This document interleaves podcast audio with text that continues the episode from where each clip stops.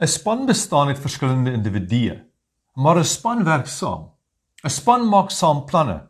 'n Span werk saam aan strategieë en 'n span het dieselfde doel, dieselfde geld vir 'n sterk huwelik. Vars manna vir die gesin met Toby Verreine aan jou gebring deur Crosspoint Life Consultants.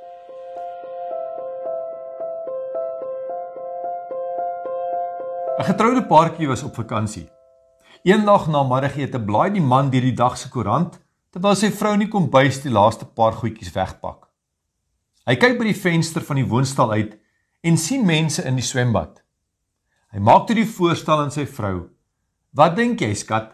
Kom ons maak klaar en gaan kry 'n bietjie oefening. Dit is so lekker warm sonnige dag daar buite." Sy vrou kyk op en by die kombuisvenster uit en sien mense op 'n tennisbaan. Sy antwoord: Ek dink dit is 'n goeie idee. Ek is klaar hier. Kom ons gaan maak gereed. Die man staan toe op en stap badkamer toe en sy vrou gaan na die slaapkamer om aan te trek. Toe hulle mekaar in die gang kry, staan die man in sy swembroek gereed terwyl sy vrou reg aangetrek is vir tennis. Jy sien hulle het dieselfde voorneme gehad, dieselfde doel, selfs dieselfde entoesiasme, maar hulle het verskillende perspektiewe gehad. Dit is belangrik in die huwelik dat daar nie net dieselfde idee, doel en entoesiasme sal wees nie, maar dat huweliksmaats ook op dieselfde bladsy sal wees, bedoelende in dieselfde rigting kyk en in dieselfde rigting beweeg. Toe ek onlangs saam met die aanbiddingsspan van ons gemeente oefen, het ek besef dat iets klink nie lekker nie. Soos van die noot af. Nie dieselfde nie. Vals. Ek besef toe na tyd dat ek nie na dieselfde bladsy met note voor my kyk nie. Ek het die verkeerde musiekblad afgelaai en ek was besig om te probeer om dieselfde melodie te speel maar met ander note. Dit gaan nie werk nie. Baie paartjies probeer egter so leef.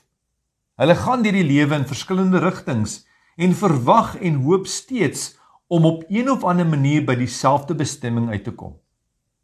In die vorige twee uitsendings het ons gekyk na die effek van selfsug in die huwelik. 'n Resep vir argumente en verkeerde kommunikasie is wanneer 'n man en 'n vrou verskillende perspektiewe het en hulle nie 'n manier kan vind wat vir albei werk nie.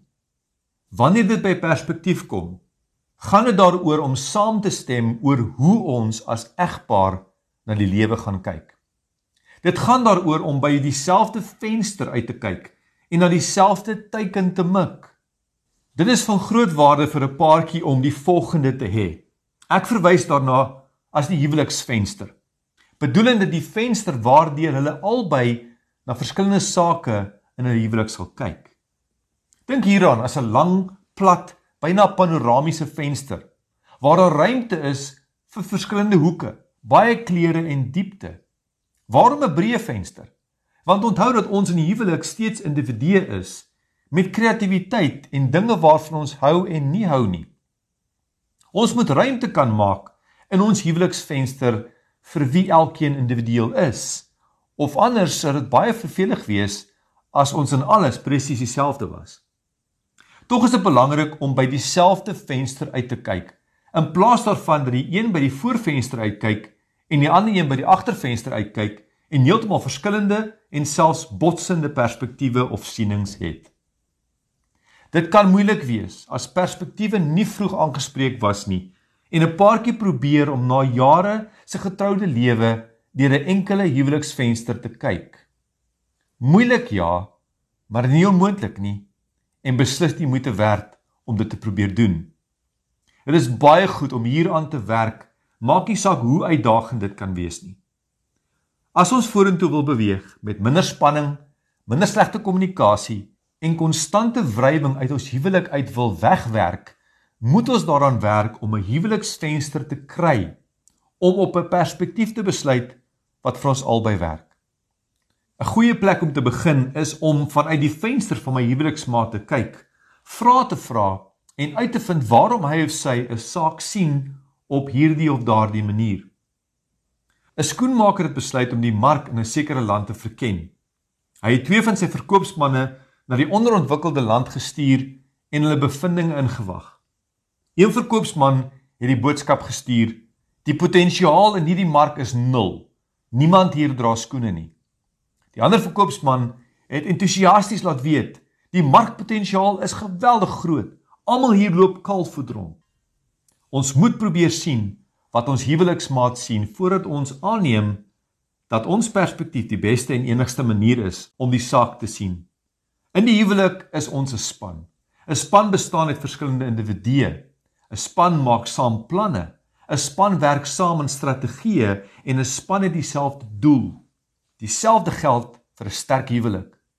Doen jouself, jou huweliksmaat en jou huwelike guns en plaas jouself vir 'n oomblik in die plek van waar jou maat die lewe beskou.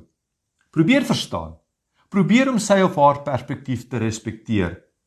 Hou op om klippe te gooi. Vra eerder vra om beter te verstaan. Werk saam om 'n huweliksvenster en perspektief te vorm wat vir julle werk en waarmee julle albei kan saamleef. Vind die beste perspektief vir julle huwelik. Stel die ideale doelwit en jaag dit dan saam na. Môre begin ek praat oor 'n uiters belangrike deel van die huwelik, naamlik verantwoordbaarheid. Maak seker jy skakel in. Vir meer inligting oor Crosspoint se dienste aan families en huwelike, besoek gerus ons webtuiste by www.crosspoint.org.za.